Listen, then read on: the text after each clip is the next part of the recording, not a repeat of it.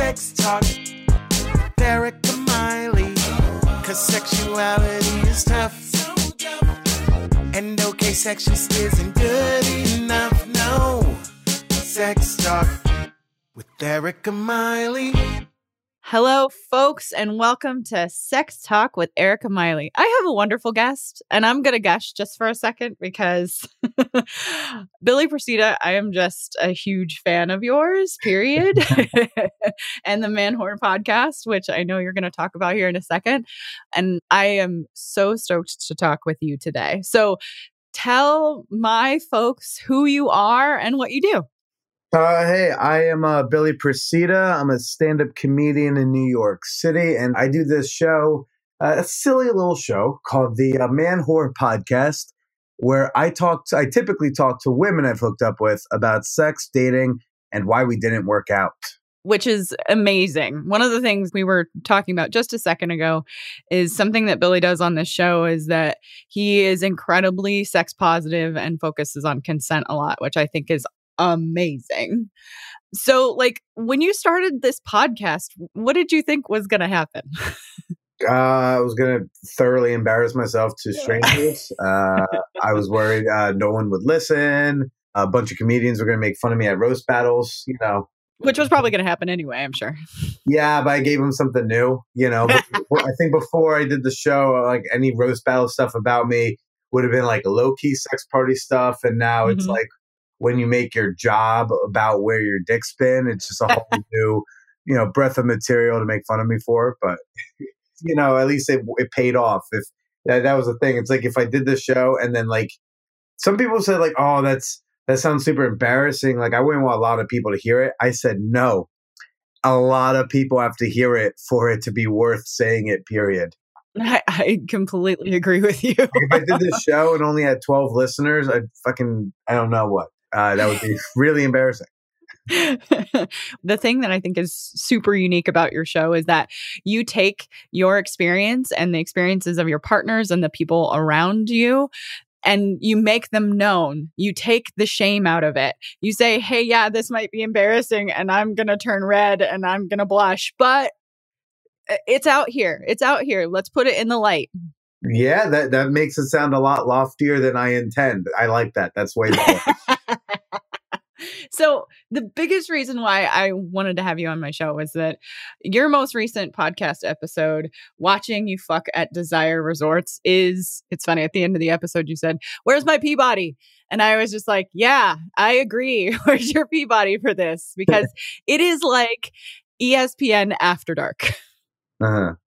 Yeah. Do you want me to explain what we did? Yes, please, from beginning to end. uh, well, I went to this place. Uh, this this place called Desire Resorts. Uh, contacted me and was like, "Hey, we we want to fly you down." And I was like, "Dope! Uh, I can't afford vacations." so they were like, yeah, they flew me and a plus one down, and I took a partner of mine, and we went down to Mexico. And it's this clothing optional, couples only resort. It's lifestyle friendly marketing gave me a list of words I'm allowed to use and a list of words I'm not allowed to use. Fair. But it's it's a resort where there's a lot of people in the lifestyle, but also a lot of monogamous couples looking to try something sexy and different, nudist couples, stuff like that. And we did an episode where I found a couple to fuck in my suite. And then me and my partner and then our neighbors, we sat outside the sliding glass doors watching them fuck with microphones and did commentary. It was just absolutely incredible. I think when somebody who's listening to this, I would imagine this sounds like to them like some bros doing this, but it is not that at all. Like, I kind of want to allay anyone's fears of this that you talk very respectfully and wonderfully about what you're watching any yeah anything i do seems to have to come with a lot of caveats in, in that it's not like a bro thing. That's kind of frustrating but i also have the face that i have so mm. i get it. So one of the things that i heard you saying throughout the episode and i think if you're not on billy's instagram jump on billy's instagram because he does lots of fun stuff there. I think one of the things that i appreciate about you the most is that you are constantly going back to consent and that was one of the big things you talked about in this episode. Yeah totally. I definitely did that if you say so. And when I put these episodes out, so I mean, I think like after a couple of days after it goes out, like whatever I talked about is just out of my head. Totally forget. Is I'm man, this was uh done 232 of these things plus like another hundred or so bonus episodes. So like I can't keep track anymore. But yeah, Right? I probably talked about consent at some point. It's a kind of fun topic. you had mentioned that like when someone was thinking about booking at desire that you're like that it would be a fun couples retreat for you and whoever you want to take with you and it's probably something you want to get you want to check out with them first I mean, look, it's a fun surprise. Like it's a funny prank. Like at bare minimum, like if you brought someone to Desire who didn't know like it was a clothing optional place, you know that's that's a funny gag. I, you know, there's there's a couple who I interviewed, and that's exactly what happened. It's kind of funny. It's a risky prank because that could cause you to need to go see a, a couples counselor afterwards if she gets pissed enough. But it's definitely something that I would advise you clear with the person beforehand, so you have less hiccups. But there was a couple who like they the husband booked the vacation but he didn't tell her what it was. He's like, no, just pack really, really light. like how light? Like, you know, we just need cover up for the restaurant. No, he didn't say that, but uh I thought that was a, a funny gag. Yeah, no, I think it's always good to like clear stuff with people. I think it makes things I think it makes sex less awkward than sex already is. Yeah. It's like, you know, why why make things less awkward by trying to talk someone into something they don't want to do? You know, I don't know. You ever have like a guy try to sell you a car you don't want?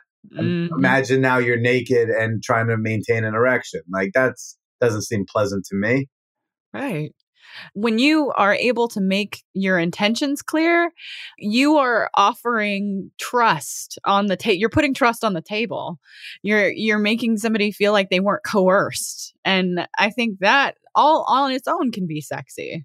Yeah, you know, not raping is pretty hot. it's absolutely true. I mean, I mean, especially I think I'm going to do an entire episode about this, especially in the climate that we have today. I mean, we're actually watching people on TV say terrible things about somebody who was sexually assaulted. in- In confirmation hearings for somebody who's going to be on the Supreme Court. So, the more we can, in common language every day, ask for permission and make it sexy and not so scary, the better. Yeah, I agree. So, the other thing is, a lot of my listeners, I think you and I were talking about this earlier, is that there are many people who don't understand the lifestyle. They don't understand poly or they don't understand non monogamy or they're brand new to it and they don't know how to find their people. If you had resources or if you had like books or even blogs, whatever the case may be, what would you suggest to somebody who's trying to connect with the community? I'm in a different position, maybe call it a comedian privilege, where, Mm. you know, I don't have to worry about my job because talking about this stuff is my job. Right. And it's it's kind of been that way since almost my entire adult life because I've been uh, doing stand up comedy for an embarrassingly long time. So I can share stuff on the internet and it's fine. I can put myself out there. So I would tell someone like, oh, you're trying to find more like kinky sex party, poly people, whatever your thing that you're looking for is, just put it out into the universe. Mm. But then there's a lot of people who go, but I don't want people to find me on X, Y, or Z site or app or at this meetup. What if I know someone there? Some people were like, what if I run into someone at Desire, right? And they find out we're at this like sexy resort place. But you have to take some risk if you want to get what you want. And also, Yeah. whatever risk you're taking, there's a good chance it's not as big of a risk as you think. Yes, I know a lot of people think they are in conservative parts of the country. Yes, I know people think that their job is really sensitive. For most people, it's not, but we take extra caution because it's like, it's my job, it's my social standing. So obviously, we're more cautious with it.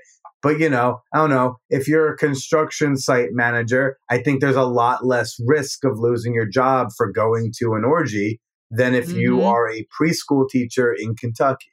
But you just have to put yourself out there. So you put yourself on the app.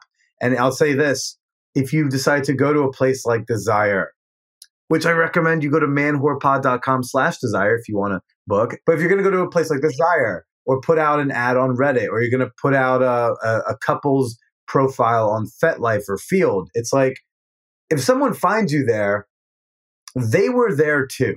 That's right. So it's like you have to remember it's like, oh, then so there was actually a couple we met at the resort who they've been going for years and years and this trip they ran into a couple. They live in the same small town in a big old conservative state. And they just both Mm. happen to be like, "Oh, hi, you're here." It's like, yeah, you're both in a mutually destructive situation. If either of you rats on the other, the other one's going to rat too. So then you're Mhm. both facing the same consequence. Right. So you got to take the risk and put yourself out there. Otherwise, no one's going to know. If you're if you're out there talking about polyamory and talking about being polyamorous, guess what?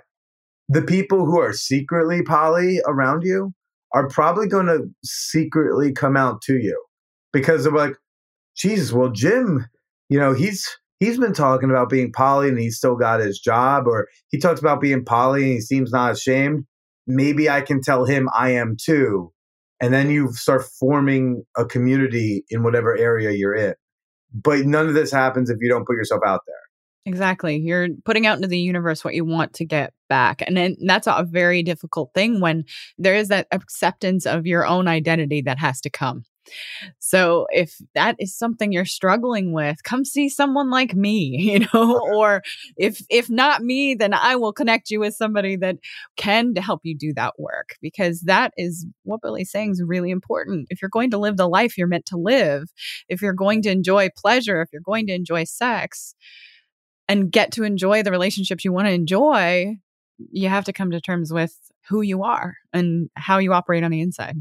Yeah, and once you do that, you have to be willing to take the risk of like telling other people because it's like when you put like a little slut beacon into the air, people will know to come to you. Like I get so many questions from like people or comedians like about polyamory or about sex parties and they're like, "But what if this or if I if I'm into a trans woman, does that make me gay?" Like that I get those questions because I talk about them publicly. Mhm. And so they're like, well, I can ask Billy because it's a safe person too. You can become that person in your area, but somebody's got to if you're going to start a community. That's right. And know that it's okay. You may fail some and you may succeed son. and that's okay. All of it. Yeah. Do you want to talk a little bit about some of the things you've done recently? Some of the shows you've got coming up? Anything in particular? Well, I have a live show in Los Angeles coming up. I'm pretty excited for on November 4th. I'm going to be on stage with three or four of my exes because I hate myself. I did a live show about a month and a half ago, so that's already up on the feed where I was on stage with three exes. So that was an interesting experience because it's in front of a live audience and yeah. they, you know, kind of team up against me. Kind of Mm, works out that way. So we're going to do it again in Los Angeles. So that's on November 4th. And there are tickets available for that at manwhorepod.com slash tickets. This also probably happened by the time this comes out, but I'm going to be at the Brooklyn Sex Expo this weekend. So in terms of the podcast, that's what I've got planned. I got ideas that I want to do that I just haven't really um, started planning out yet. I've been busy, but like I want to do one where like me and someone else are sitting at a big table Mhm. talking, but underneath the table there's a person for each of us to to go down on us. But they only play with our genitals when we're speaking. So like if you and I were speaking, like I they're only the person below the desk is only gonna blow me while I'm talking. And then if I stop talking, then they're gonna stop. oh, it's like a kid's game almost, but No, without the it's children. exactly a kid's game. I'm very childish. Uh, ask any of my exes. I'm very immature. So uh, I think that would be a fun one. Then I also want to do the Pepsi challenge Oh of cock sucking. that would be amazing. And Yeah. you would have to find the local talent because Yeah. I would Well, I mean, imagine for all of those things, it'll be tough to it, talk while it's happening. right. Well, there's the um. I don't know who I'd be talking to, but like, yeah, I think that'd be fun just to talk. But then the Pepsi challenge would be that one I've been trying to put together. It's just hard to find the single women for it. But it would just I'd take a couple who thinks they know each other very well, Mm. and then uh, I would blindfold the guy, and then the significant other, and then like two to three other women would each take turns giving like two minutes of a blowjob. And then he's got to figure out which one was his significant other. it's kind of uh-huh. like that armpit challenge they did with Ew, trying to what? with this have you heard so there's actually some research it's not even a challenge they did research around this they had people smell their significant other well a line of people's significant others armpits to determine if they could tell who was who Ew, no thank you. far less sexy like, let's not do that. See? And I'm showing my nerd card, giant nerd card right here. so I'm going to make sure all of the links are in the show notes so everyone knows how to find you. Okay. And I want to make sure that everybody that they know about V card as well. Can you talk about that a little bit? The film? Yes. Oh wow! Oh, uh, the, the V card is a uh, it's a documentary a buddy of mine made a while back. He was a 24 year old virgin, so he made a documentary just about virginity and sexuality in America. It was interesting. I'm in it for legitimately 20 seconds. Um, you know, I just wasn't very funny the day we recorded. It's okay. But yeah, it's uh, by a buddy of mine, Dylan Birdsall. It's called V Card Film. He's touring it, trying to put it in festivals. So go to their website, and I'm sure you'll see where you might be able to see it next. I like trying to give everybody all the things as far as resources because if we can give them good resources, the more you know, the better we can do, right? Sure, sure. I sound like Schoolhouse Rock. Uh, so I will make sure everybody can get in touch with you. Is there any other takeaways you want to give to the audience, Billy? Nah, just go check out the Man Whore podcast wherever you're listening to this podcast, and then I'm uh, I'm on Twitter and Instagram at the Billy Procida. That's P R O C I D A. Thanks everybody for listening to us today. We will see you next time. Thanks for listening, folks. Please rate and review on iTunes. It helps this podcast get found. If you leave a five star review, let me know about it on any social media and I'll shout you out on the podcast. You can find my website at ericamiley.com. You can find me on Facebook, the Gram, and Twitter. See y'all next time.